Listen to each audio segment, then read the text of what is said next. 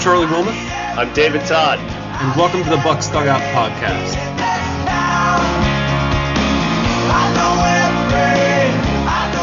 Welcome to the Bucs Dugout Podcast. He's Charlie. I'm David.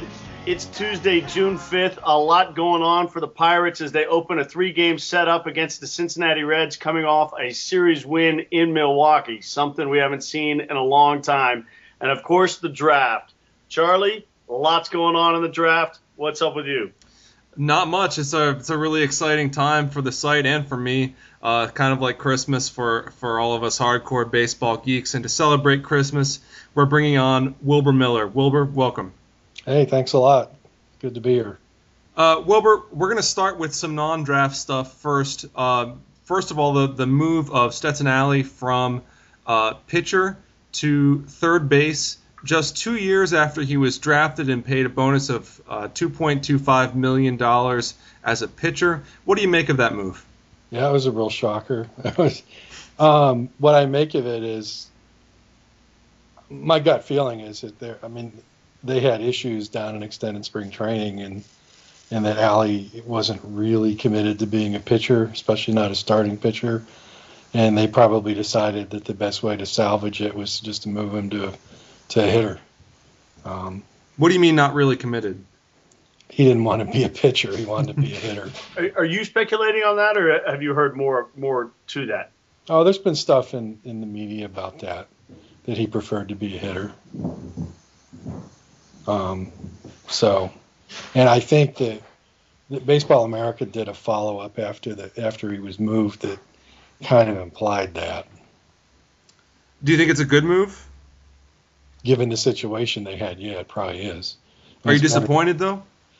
Yeah, sure, because he's a better prospect as a pitcher. But I, I also think that moving it, if they waited another couple of years to move him, you could forget him ever seeing Pittsburgh. I mean, he, all the lost development time, and you start running into Rule Five eligibility, and he's still in the low minors. If they're going to salvage something out of it, it was probably better to do it now. I mean, arguably that's already an issue, given that he's he's spent two years doing other stuff. For him to have enough time to develop as a hitter, it's going to be it's going to be tricky. Yeah, probably a little bit, but the chances are better now. I don't think the chances are real good in any event, but Right. they're better this way. I, I harken back to the last time you were on Wilbur, excuse me, and I asked a question. Yeah, I kind of put the odds of Allie making it as a major leaguer as a pitcher at 20%. Having said that, and having kind of had that view that he was a, a long shot to make it, I'm not sure I'm disappointed in the decision. Uh, the question is, should we, and, and I don't think, I- think there's been a little bit of backlash from uh, some people about the choice of Allie in the second round where they took him and saying, wow, they have to see better than that. And I, I think that's probably misguided. And I think the three of us probably agree on that in terms of uh, rolling the dice with a high end prospect. The question is, is there anything to take away from this in terms of how the Pirates develop prospects, or this is a one off situation where every guy is a unique situation? And look, maybe Stetson Allie is a guy who just is never going to be able to find home plate. I don't think there's any long-term lesson in this at all. I mean, I, I would say, with with, for instance, all these high these six foot four and five and six high school pitchers who don't seem to be developing, maybe there's a long-term lesson in that. But with Allie, no. I think it's just an individual situation. And Charlie, your general thoughts on it? Yeah, I think that it's probably wise to separate some of the Pirates. Um, you don't want to call them failures yet, but their their s- developmental struggles with some of the other, um, you know, big bonus high school pitchers from Allie, who doesn't really fit their mold in a lot of ways. He's he wasn't, um, you know, really projectable in the sense of we expect this guy to add velocity because he's skinny and tall. Um, he was a guy who had you know big time velocity uh, right away, and so he was kind of a different kind of prospect. I don't, I, I mean, I think that the, the Pirates' struggles to develop their pitchers are, tr- are troubling, but I don't really know what we can make uh, of Allie's case in particular. Uh, Fine with the move in general? I, you know, I, I'm not, I'm not close enough to it to say. I will say that that I am. It, it's disappointing. It's disappointing that it happened this soon after he was after he was drafted, and it, it you know, it, at this point, it's a serious long shot. He was he was regarded as a flawed prospect, a good prospect, but a flawed prospect as a hitter, a guy who had a lot of power, um, but who you know, might be prone to striking out a lot. Also came from a high school in a northern state. Um, so, you know, he, he probably wasn't, you know, he was probably a project as a hitter to begin with. And then you add in the fact that he hasn't really done it in two years, and you're looking at somebody with long, long odds. Well, I, will tell you, I think we can say this, and, and I know you said this about the draft, and we'll get into that. But I think it's a bit of a bold move by Neil Huntington and I, you know, a move of sending Alex Presley down in the in the kind of five weeks into the season. I think that's kind of a bold move. I, you know, Neil Huntington is doing things here that, uh, you know, I think he he's been knocked down a notch in a lot of people's eyes in terms of uh, how he's filled out the position player roster and what he's done with free agents. But he is not shy about making moves. And I, I there, you could have kept Stetson Allie down there for a while and had him roll around for two or three more years as a pitcher and not make it and it would be a story about a, a, a high risk prospect who didn't make it, and there'd be a lot less backlash, I think. Uh, so I'll, I'll, give him, I'll just give him points for that. If they think this is the best chance he has to contribute to the organization, so be it. Yeah, uh, I think I think that's absolutely true. And the and the I mean, the, you can add in the drafting of Mark Appel in the first round to that. Um, yeah. You know, there's questions about whether they can sign this guy, and I you know, I get the sense that that Neil Huntington just doesn't really care about that at all. And if there's one thing I really like about him as a general manager, it's it's definitely that. I mean, the Pirates could end up looking very bad as a result of making this pick, but they don't care. Um, yeah, and, and, and that's and, much uh, to their uh, credit.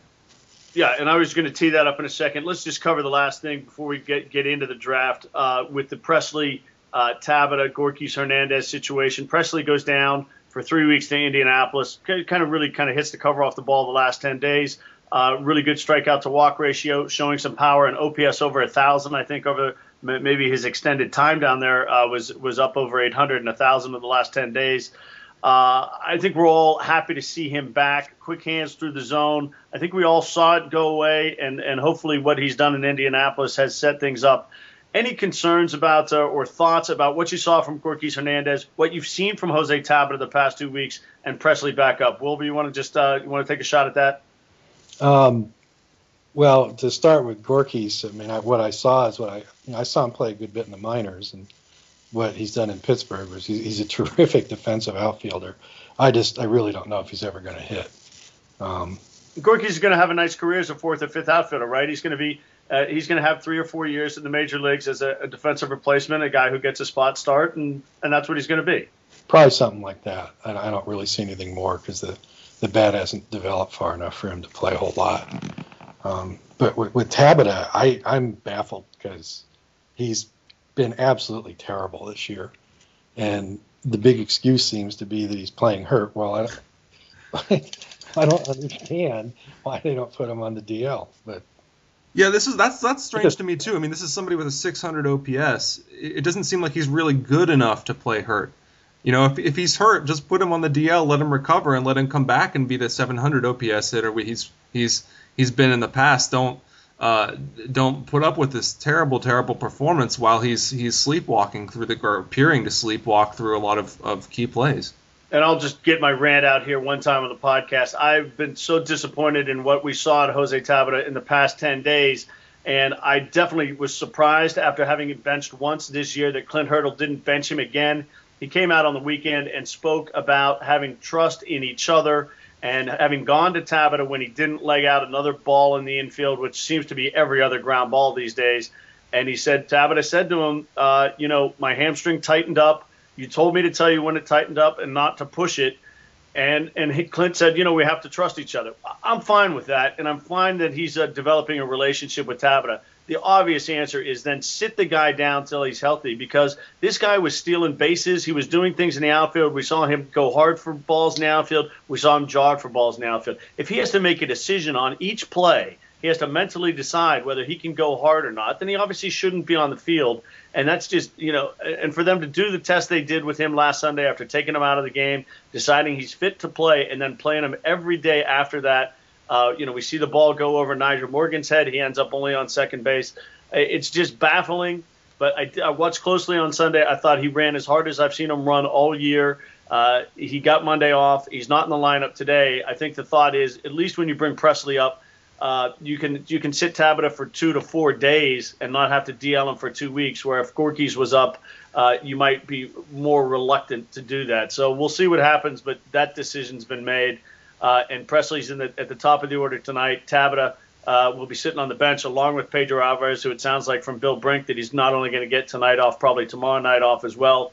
And Jordy Mercer is going to have a seat next to them as well. So Neil's free agent acquisitions of McGehee, uh, Barmes, and Barajas will be batting sixth, seventh, and eighth for the Pirates tonight. Maybe Barajas' hot bat can rub off on the other two. Uh, yeah, that's a real formidable six, seven, eight. well, let's go draft. I know you guys have been spending uh, basically not only the last 48 hours, but the past month focusing on this. And Charlie, you touched on it right there a second ago. Uh, the Pirates take Mark Appel, the, the you know the, the supposed top pick in the draft. Everybody was shocked that he didn't go uh, with the first pick to the Astros. He slides to eight. Uh, he's a Scott Boras uh, client. I think everybody knows the background of the situation now, but let's take us through where we are and what's next, what to expect from where we go from here with the Pirates and their $6.56 million draft budget. Well, I, I, like the pick a lot. Um, you know, there were definitely some hitters I would have preferred to have had. Uh, Carlos Correa is one, Albert Almora is another one. Um, but I don't want to overthink this. I mean, he's he's uh, a, a flawed pitcher who has uh, some problems with, with his deception. There are questions about his workload at Stanford, but I mean he's a really good prospect with front of the rotation type potential, and to get somebody like that at, at number eight is is fantastic. Yeah, it's it's great if they sign him, but I don't. You know, it's it's almost impossible to project what their odds of signing him are because it's a new system and they're dealing with a guy who apparently already turned down a six million dollar bonus for him um, according to USA Today report. Well, uh, I, I, saw that from Padres insiders, and, and, I guess this is the question we'll get into. This, the Pirates at their slot where they took him at eight, the allocation's 2.9 million. As I said, they got a 6.56 million dollar draft budget. He turns down six million. He obviously isn't going to get that from the Pirates. Now we don't know if the if that that was a real offer from uh, the Astros, but if he slides, is this not a cautionary tale for every player now if you slide that far uh, and, and, you move yourself out of the top four or five picks of the draft, you almost guarantee that you can't get that money that year. I mean, there's just no chance that if you get 50 to if you get 60 to to, to 100 percent of your draft slot in the top three picks, if you move below five, you, you have to get 100 percent of that draft slot just to get back to 60 percent and uh, it, it, just changes the whole focus of things. This, to me, would seem that it's going to take influence away from agents because if Boras is there standing there saying we can make more money, well, it, it just it actually can't happen. Yeah, it, it'll be a cautionary tale at the at the Pirates' expense, unfortunately. Although, I you know I I guess they I guess there's no point in worrying about it too much. Huntington sounded quite willing to go on with the the ninth pick in the next draft, and, and he, I guess he needs to go into the go- negotiations with that attitude, or he's going to get hosed. But yeah, I think it's it's really dramatic at the top of the draft because the the uh, the slot amount goes from seven seven point two to six point two to five point two to four point two. I mean that's a that's a huge regression, and uh, and it, it, it seems in a draft like this, where there really wasn't that much difference with the top eight players, right? It shows that there really is kind of a problem with the way they're figuring these amounts. Because in, in a normal draft, like the year, if you've got like three guys like Strasburg, Taillon, and, and Machado at the top of the draft, it makes sense to have the top few picks being just dramatically more than everybody else. But in a draft like this, it makes no sense at all. Well, uh, you're, you're obviously not going to adjust the system based on how you project the draft uh, prospects of the players. So no. the question the question is, you know, is there a better type of formula, or do you want to bunch them together? You would think if you had three top prospects vying, you would actually, as the agent, really encourage your prospect to be taken first. This is where I think Boras, you know, I don't know that if he was posturing you would think he would want his guy to go first because now, as you said, he's he's cut his options down that he can't actually make the kind of money that supposedly was on the table no matter what happens. Yeah, and that's true. And but you know, Boras' history is he just doesn't care. He figures somehow he'll gain he'll game the system. You know what he's got in mind this time, I have no idea. But his attitude always seems to be that if I have to send my guy to independent ball, so be it. You know, I'm not going to take what I think is a bad bonus. Charlie, what are, your general thoughts on the on the system? And then you know everybody's going to ask kind of the percentage odds you put on them signing Appel. Well, I don't know. I think that the best course of action for for Appel, I mean, he has to make a decision based on, you know, not only how much he would get as a college senior next year, but also the value of his Stanford engineering degree, I guess, um, and and determine you know whether it's worth it for him to sign for about three million dollars, which is which is what he's likely to get. I think that the probably the best the best decision for him is is going to be to sign for that amount. And I, I think the Pirates have they have because of the system, and I don't think it's a great system, but because of the system, the Pirates have a, are going to have a ton of leverage here, and they they really will be able to stare Boras down here because there's not much downside risk for them if, if they can't sign Appel. I mean, they they uh, you know will take a hit in the press, but Huntington has demonstrated many times he does not care about that. Well, I, I think there's some downside risk here. You lose you lose a uh, a top flight pick who you, who you like, and you use a, a, year of having him closer to Pittsburgh. Well, yeah, that's right. That's right. You, you you lose the, the the one year that you can get that player closer to Pittsburgh, but you know the Pirates would get um, the ninth pick in next year's draft in what could very well be a better draft than this one. Um, you know, there just isn't much reason for them to go crazy here. Uh, you know, um, messing around with their their second through tenth round picks in order to find more money for Appel, especially because you know they uh, they thankfully it appears they didn't do this, but they they could have you know gone cheap on their second through tenth round picks, still not reached an agreement with Appel, and and now they've got nothing to show for the first ten picks of the draft except the number nine pick in next year's draft. So and you wrote that in the comments, and I think that's a very good point. I just so for our listeners who aren't uh, aware of the intricacies of exactly how this works on this draft budget. If this if the Pirates don't sign a player in the first ten rounds, they don't get to reallocate the money uh, that they would have allocated to that slotting position. That is taken away from the budget. So if they're not of the six point, let's say six point six million they have to allocate this year to the first ten rounds, if Appel doesn't sign, you subtract 2.9 million, and so they'll have you know 4.7 million to allocate. It's not as if he doesn't sign; they can take those dollars and put them elsewhere. Yeah, 3.7 million, right? But um, but yeah, so there's really not much incentive for the Pirates to do anything, I don't think, except to say, hey, we've got about three million dollars for you. You can take it or leave it. And if he if he doesn't take it, that's too bad. But it's not the worst thing in the world. There's there's really no reason for the Pirates to go crazy, and I, and I don't really see what kind of uh, maneuverings uh, Scott Boras can pull here that are going to be really harmful to the Pirates. Although he's he's a very creative guy. Yeah, you know I agree. And there's there's one other thing to keep in mind. Appel, he's not Stephen Strasburg. He's also not Gerrit Cole, and he's not Jameson Taillon either. He's not on a level with any of those guys. You know, Baseball America had him ranked as the fourth best prospect in what, what some scouts referred to as the worst draft pool they'd ever seen. Um, and probably in a normal draft pool, he'd be lucky to go with the eighth pick. So it's not like the Pirates are getting some just you know team some franchise altering break by getting a chance to get Appel because they're not. I mean, yeah, he's a really good prospect, but he is not on a level with these other guys.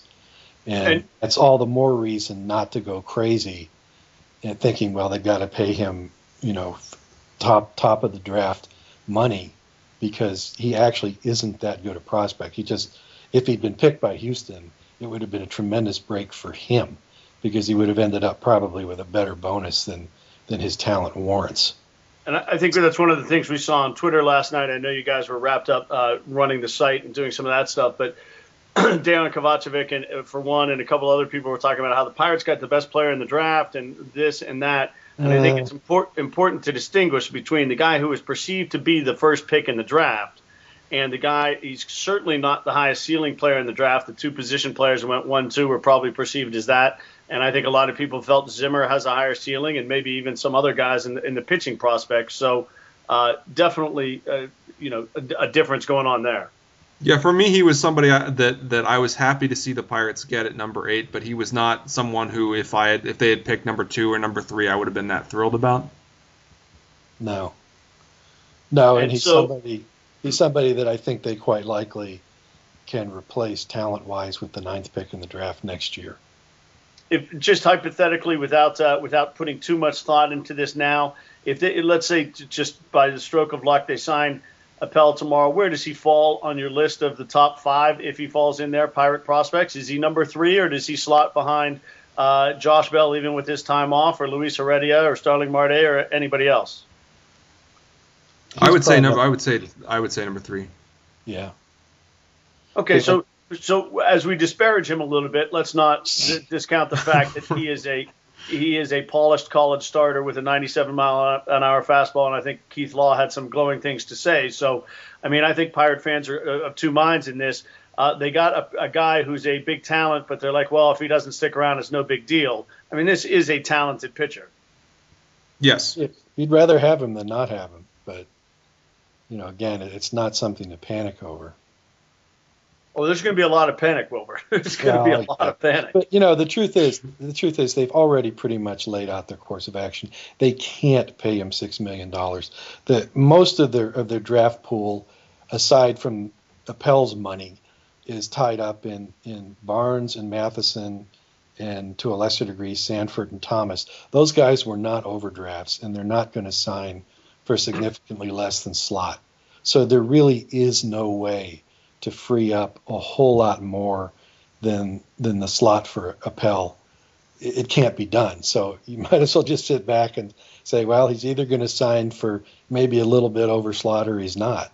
There's the because of the the way they approach the draft very aggressively through round five, and because of that, um, there really isn't that much maneuvering room for them. Exactly. I think that the, that the Pirates have made very clear what their strategy is going to be by the way they've made their picks in the, in in later rounds. They might save a little bit on some of the guys they picked in the fifth, sixth round, um, or sorry, sixth and seventh round, but but not very much. And most of the money that that is is in that 6.6 million dollar uh, draft pool is is going to be committed to you know the 2.9 million dollars in Appel's spot, and then the guys they picked in in the supplemental round and, and the next few rounds after that. I mean, they, they've they've crossed their arms and they're they're not going to make some crazy bonus because it's not going to work.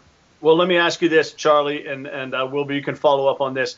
Do the Pirates go out and try and get these guys signed in the next week and have them in the system and going through, uh, you know, get them assigned to to playing minor league ball? Neil Huntington has talked about this as much as any GM I've ever heard about how the signing system really sets these guys back He'd love to get guys signed in the next two weeks and go forward. If you sign Barnes and Mathiasen, uh, Mathisen, uh, Sanford, if you sign these guys, you're essentially going to say to Mark Appel and to Scott Boras that at, at the most we have three and a half million dollars for you, maybe a hundred thousand dollars more, something like that. But these three guys are signed in in our system, and you can ju- you can just run the math from from the rest of the numbers. Well, I think they've uh, already said that basically. Well, well, I mean, so, in, in, a sense, because if you try and get them signed in the next week.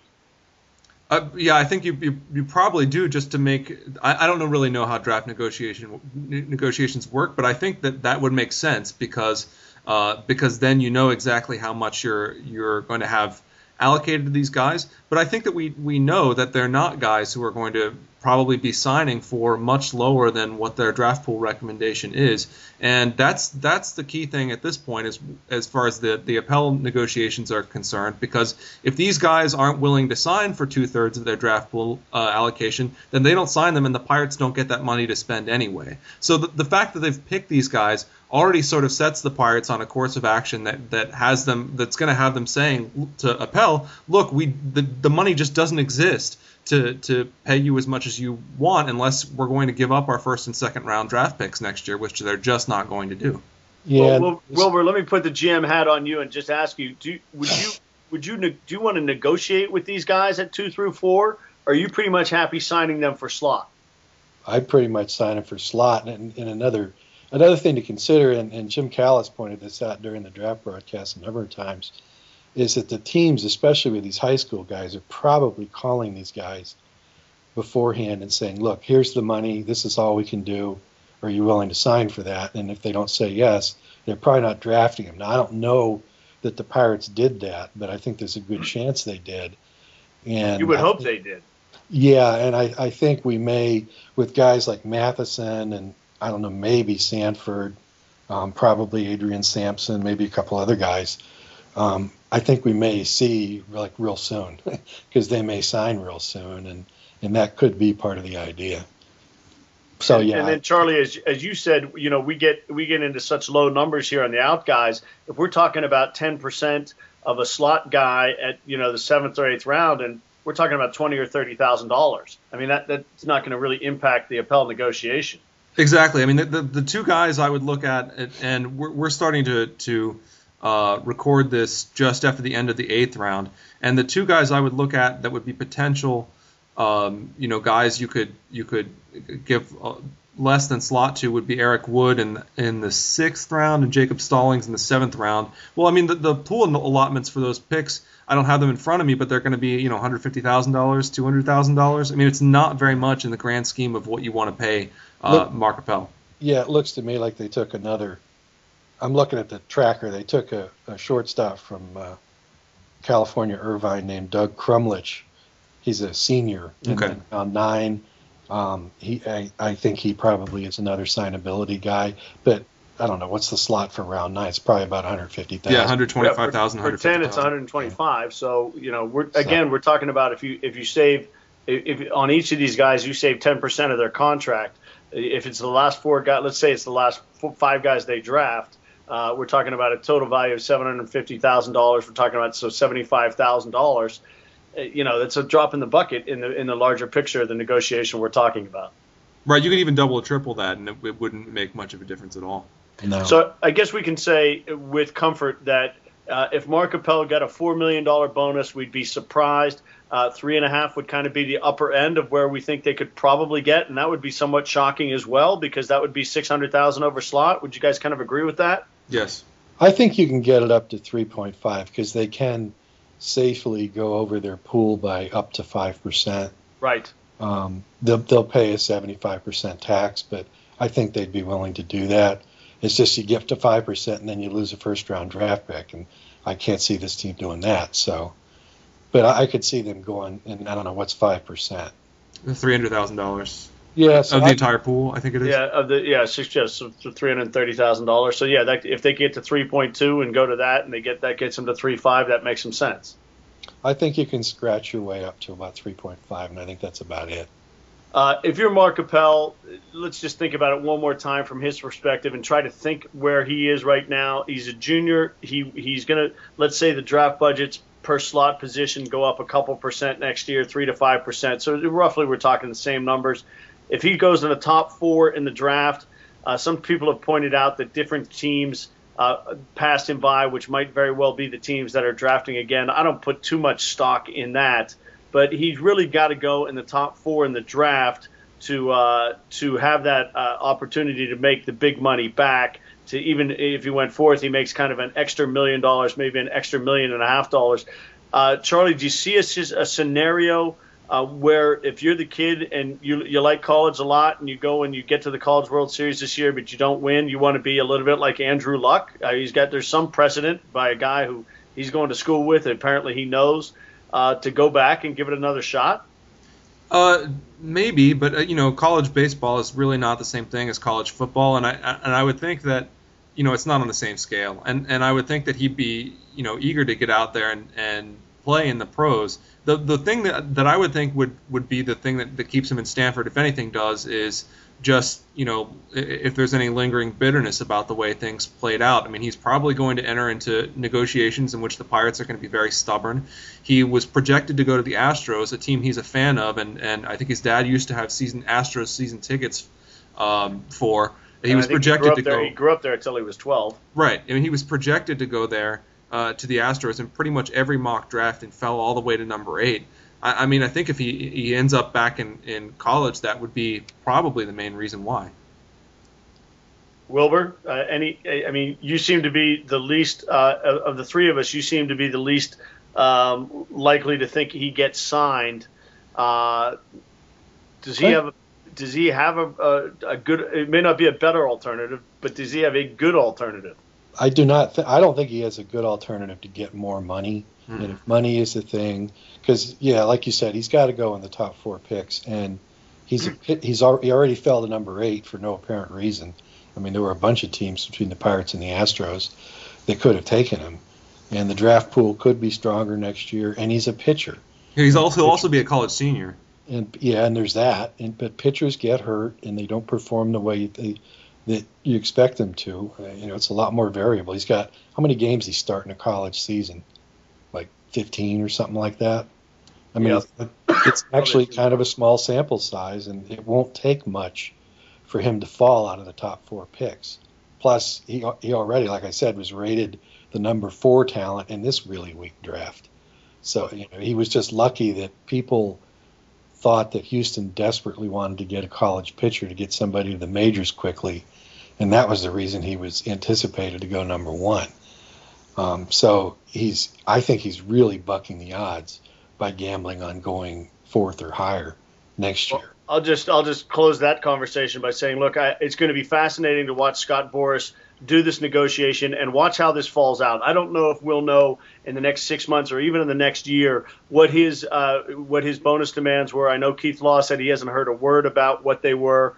Uh, this rumor of six million dollars is out there, but it's really going to come come back on Scott Boras hard if uh, if this doesn't work out and there's not kind of a fallback position, which just just doesn't is not you know easily evident fr- from where we sit right now. So uh, you would think that in this draft with the slotting position, you would be doing all you can to get your guy to go higher. There was some talk that if he if he falls far enough, he doesn't get drafted at all, and then he could become a free agent. I don't see things like that happening. But we're going to have the same thing. We're going to watch the same thing with Lucas Giolito, who went to the Nationals at uh, at I think 16.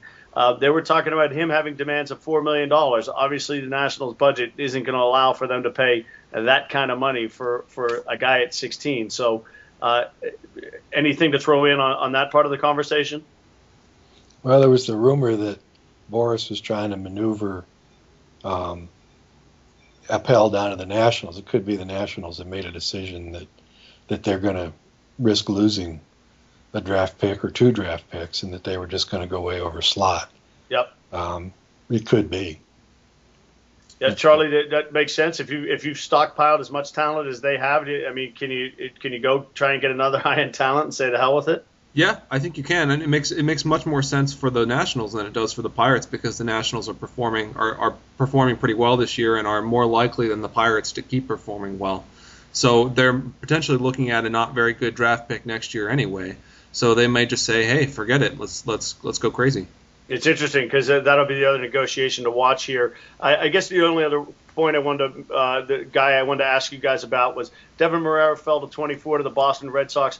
Uh, he really got panned as a as a guy for uh, in Pittsburgh because I think of what's going on with the big league club and how he was portrayed as a all glove no bat and and obviously in Pittsburgh no bat doesn't play very well right now. Uh, but people seem to love the pick at 24 uh, all around, uh, you know, all the, the talent scouts who, who saw it. Do you guys have any thoughts on that? That's easy to love a pick if you're the Red Sox, and every year you lead Major League Baseball in runs scored. And the problem with a pick is he's not a good hitter. But you know, it's one thing for them to pick the guy at 24, and another thing for the Pirates to take him at eight. You know, I think I think the fact that he fell to 24 as a college shortstop who's expected to stay at shortstop pretty much confirms the criticisms of him. Uh, Charlie? Yeah, I think he's a good. I think he's a good pick for uh, uh, a team at, at 24 who has the resources to go out and find star players elsewhere. I mean, it doesn't. It doesn't look to me. Uh, I know he probably has a little bit more offensive upside than he showed this year at Arizona State, but it, it it looks to me like he doesn't really have the the upside to be a star at shortstop. The thing is, the the Red Sox don't need that. The Pirates need to find stars in the draft, and and picking him at, at number eight would have been really really bad. I think. And I think uh, obviously our interest was uh, stoked by Jim Callis to watch the the kid from Duke, and uh, it was fun to watch Callis give his rant, and then bang, bang, there he goes at the next pick. Yeah, that's right. That was down in the twenties, right? Uh, where, where did I don't have it in front of me. I, I, I couldn't remember if he went 22nd. I, I thought, but yeah, somewhere around there. That's gonna be that's gonna be a really good pick. Uh, it'll be interesting to see. Well, guys, I know not everybody gets a chance to sit on the website and read uh, about each of the guys. And I think everybody's familiar with Mark Appel, but maybe we could spend some time, and I'll, I'll kind of throw this to you. If you guys could maybe go back and forth, uh, however you want to do it, and we can do just a, a you know a minute thumbnail on these guys and what the projection is. I, I think uh, I don't know that there's a lot more to talk about with them other than uh, you know w- what the basic basic uh, stats are and, and, where they are and kind of how they are in their development. Uh, how's that sound? Sure. Uh, well, all right, Wil- Wilbur. Why don't I start with you with the 45th pick? The Pirates take Barrett Barnes, the outfielder from Texas Tech. What are your thoughts? Well, he looks like a good pick. He's kind of a classic. Greg Smith's pattern was to go for he did, is to not draft corner outfielders, to draft center fielders, and center fielders who have some power potential. And Barnes fits that um, fits that profile. Whether he'll hit or not, of course, you always have to wait to see. But but he supposedly has raw power and he has the, the speed for center field, and you know hopefully that'll work out. They certainly need hitters, and they definitely made an effort with this draft to do something about that. Charlie, anything to add to that? Uh, no, that that that sounds about right. Um, we'll see if he can if he can stick in center field. If you watch video of him, uh, he makes he can make a lot of, of dazzling plays out in center field or dazzling looking plays in center field. But uh, it, there doesn't seem to be much consensus about whether he can stick there in the long term. And he doesn't have much of an arm either, so he would probably be a left fielder. And I, I guess the, the the power's there, but the swing and miss, the contact rates are something that we'll be watching closely as he kind of progresses through.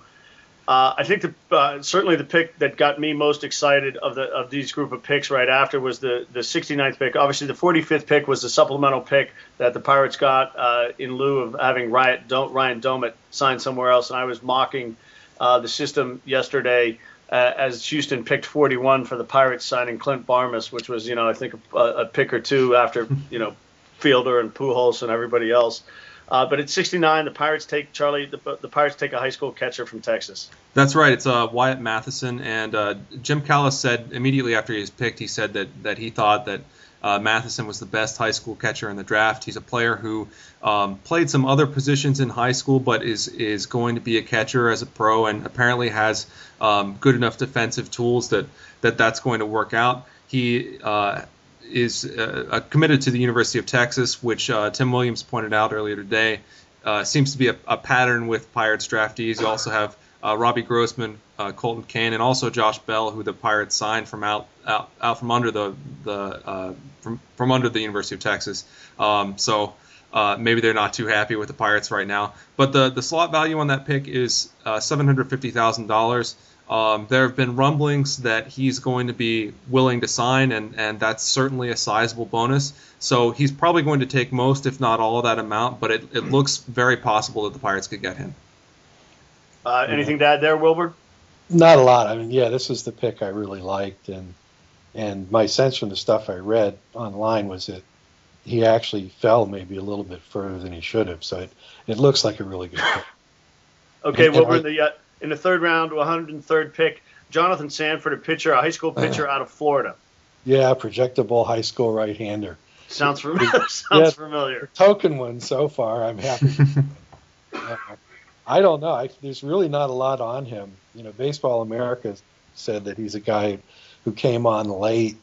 Uh, some other some other scouting uh, organizations seem to like him better than Baseball America did. So, but it's just like it's all projection. You just you have no idea what you've got. Um, I mean, is this just a? Can we just throw this guy in with? Uh, you know what we've seen the last three years is another guy who just falls right into the category of what uh, you know we've seen them draft so many of. Yeah, except hopefully he'll work out better. So, other than that, yeah. But yeah, it's just another one. But thankfully, so far, is the only one. Charlie, anything to throw in there? Yeah, I mean that, that's that's pretty much it. He's, he has a commitment to the University of Florida. Um, the thing that maybe even separates him uh, into an even more uh, speculative category than a lot of a lot of the, the projectable high school pitchers the Pirates have drafted is that he's still only 17. Um, so you know he's going to be such a long way from be becoming really what he. Yeah, really. I mean he's he's he's in a very speculative place, definitely. Uh, the next pick in the which I guess is going to be the fourth round. They take Brandon Thomas, an outfielder of Georgia Tech. Uh, Charlie, maybe not only in giving us his thumbnail, but maybe you can kind of compare and contrast him with Barnes a little bit.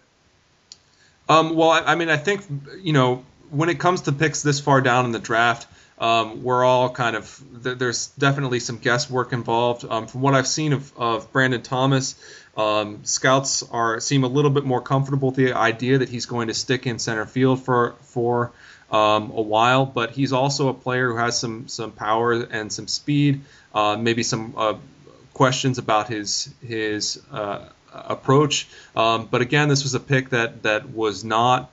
Uh, a reach at all, and uh, someone who should command a significant bonus. Uh, I think I read someone saying um, that, oh yeah, it's it's Kiley McDaniel who's saying that uh, you know he has the upside to be an everyday center fielder in the big leagues. So this is a legitimate pick.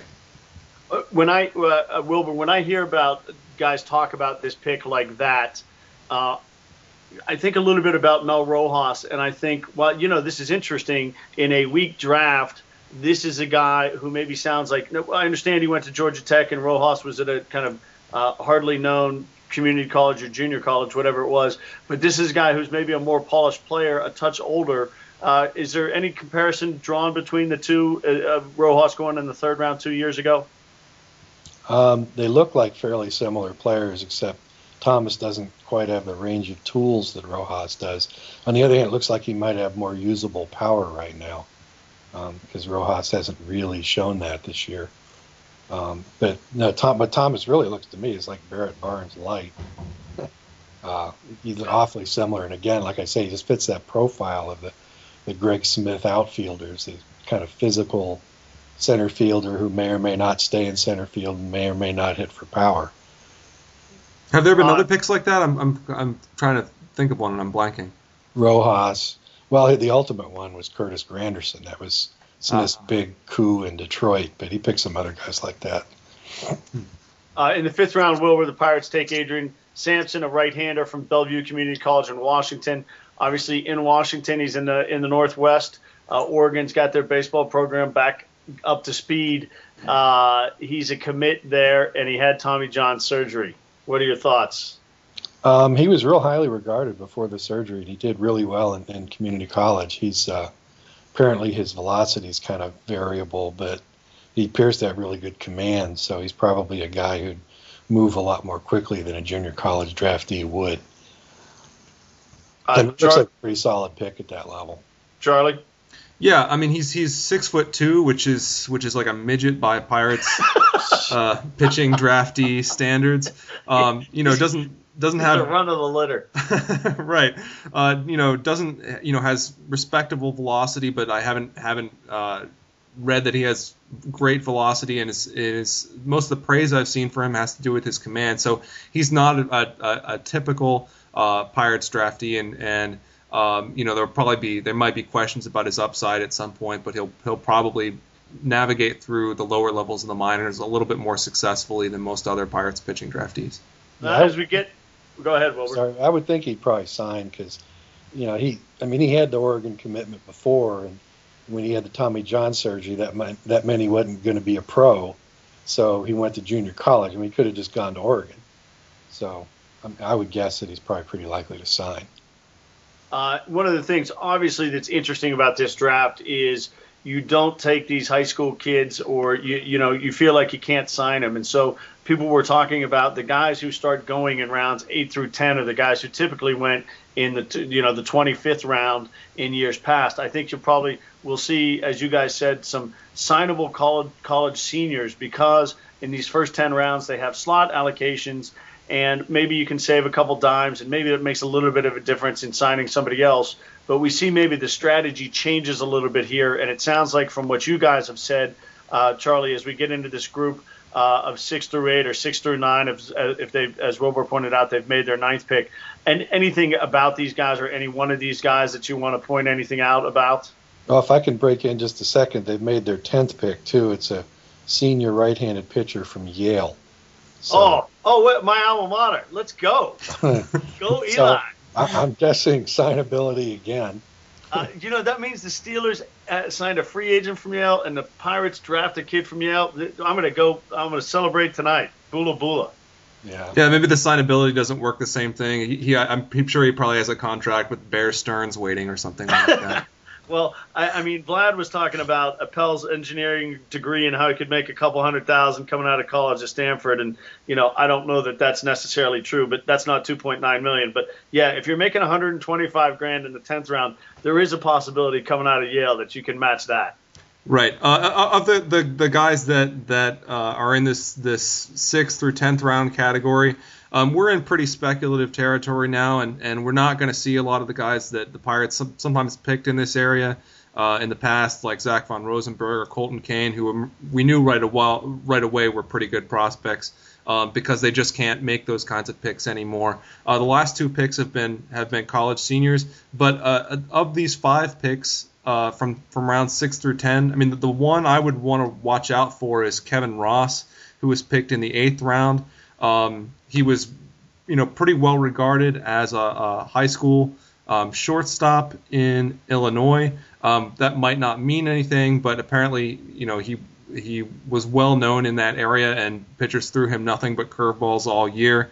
Uh, as a result of that, he has a commitment to Michigan.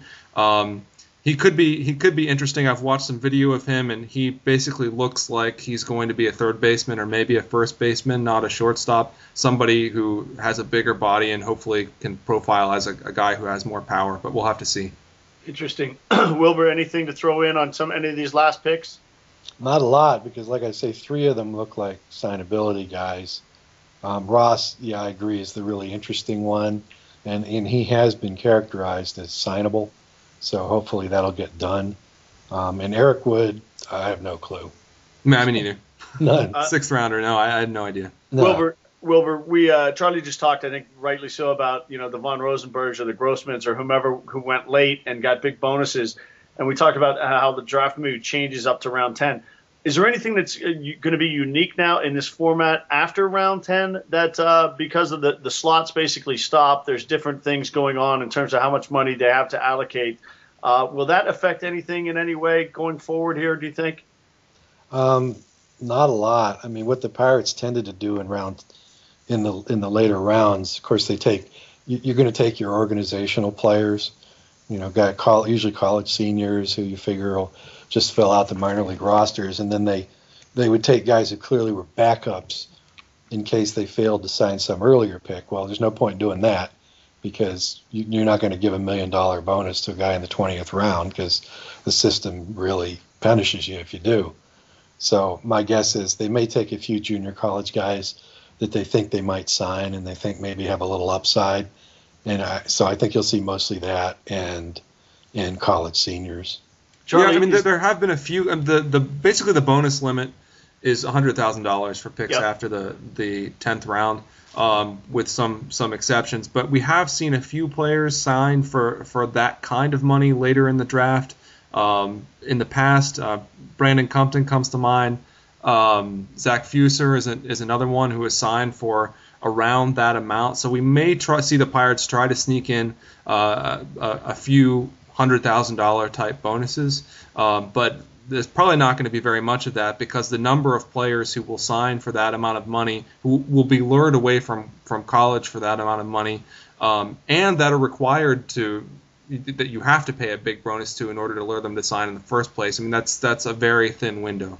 Yeah, Charlie, I was going to ask you: Are the guys who really suffer from this whole process now?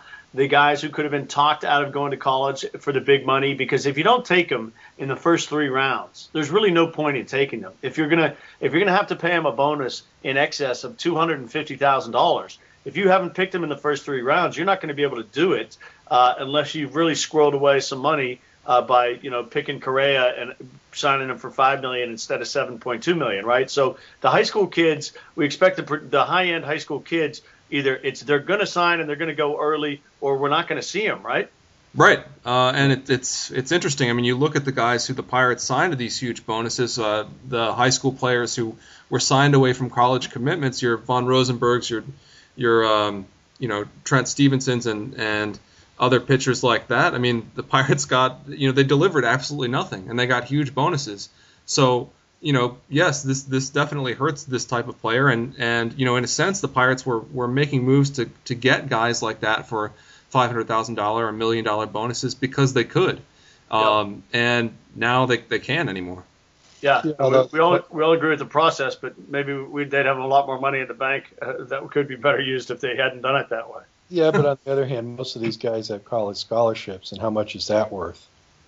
Um, so you know whether they've really been hurt by it is kind of hard to say, because instead of getting a bunch of money up front, not getting college education, and and then like retiring after three years as a pro, like Trent Stevenson, they'll go to college and might be better off in the end. Yeah, and I wonder how much of these they talked about uh, put in in days past they they would have stipulations where you know the team would pay for a kid's college tuition, whatever that might be. I wonder if that uh, is something that would be illegal under these kind of draft rules. Uh, that would count as kind of uh, an additional stipend toward the, the and, and affect the, the the slot money. So that's probably an interesting interesting question that's a, a, Major League Baseball program, and I don't imagine they'll discontinue it. I mean, I could be wrong. I don't know, but I've actually read that hardly anybody ever takes advantage of it. Yeah, well, I think if you I think if you get the you know the couple million dollars, you're probably not taking advantage of it. If you're getting a hundred thousand dollars, you might make a phone call. But you know, it'd be interesting. We'll we'll try to we'll try to look into that and get an answer for our next podcast. Charlie, uh, where do we go from here? In the draft in the draft uh, into Cincinnati. Anything else uh, you want to wrap up with? Well, I mean, I think that you know the the last day and a half. I mean, we're this this day of the draft has been excruciatingly long. Um, thanks to the fact that they're they're broadcasting the first ten rounds as a show. So as as we're finishing up here, we're still only done with the the first ten rounds. It'll start to go a lot faster after this, uh, and so that'll enable us to get through 40 rounds by the end of the day tomorrow. But I don't expect any huge high profile picks. Um, we might see a couple other guys uh, like Ross in the eighth round who we, we look at and think, oh, that's interesting, but we won't see any see any huge developments. I don't think. Uh, Wilbur tonight, Pirates in Great American Ballpark. A week ago, Homer Bailey threw a uh, four hitter, a one run game. I think five strikeouts, no walks, in which the Reds beat the Pirates eight one. He and AJ Burnett back at it tonight. Uh, the Reds got a pretty formidable lineup. We joked about what the Milwaukee Brewers were running out over there over the weekend. Uh, anything to look for in this series in your in your mind about uh, the Pirates coming in with 27 and 26 and in second place? If they win one, they're doing well because we know what's going to happen with Homer Bailey. What's his record against the Pirates? Six and zero oh or something like that. I think I think good, good. Yeah, so I think he pretty much not show up tonight, but you know hopefully they get one out of it. We, we keep in mind that the Pirates just beat Johnny Cueto and they took two or three from Milwaukee and Miller yeah, Park. With the optimist there, these, Wilbur. These, these bubbling things with enthusiasm. I just wish it wasn't Homer Bailey. uh, Charlie, well, I think we're 50 minutes in. A, a, nice long one for tonight. A lot of good information. Anything you want to close with? Yeah, just all, all in with a bit of optimism. If the Pirates sweep this series, they're in first place. How about that? Okay. That'll be, oh, that'll be June 8th, and the Pirates will be in first place, and they'll be going home for an interleague series with the Kansas City Royals. That would be a fun night. Yep. Yeah. Yeah. Well, guys, great stuff. Uh, great work on the draft. Uh, the site was fantastic. Uh, you know, proud of all the work you guys did, uh, keeping us all updated. And to all our listeners, you can follow Charlie on Twitter at Bucs Dugout. You can follow me at DT on Pirates. And as always, thanks for listening to the Bucs Dugout podcast.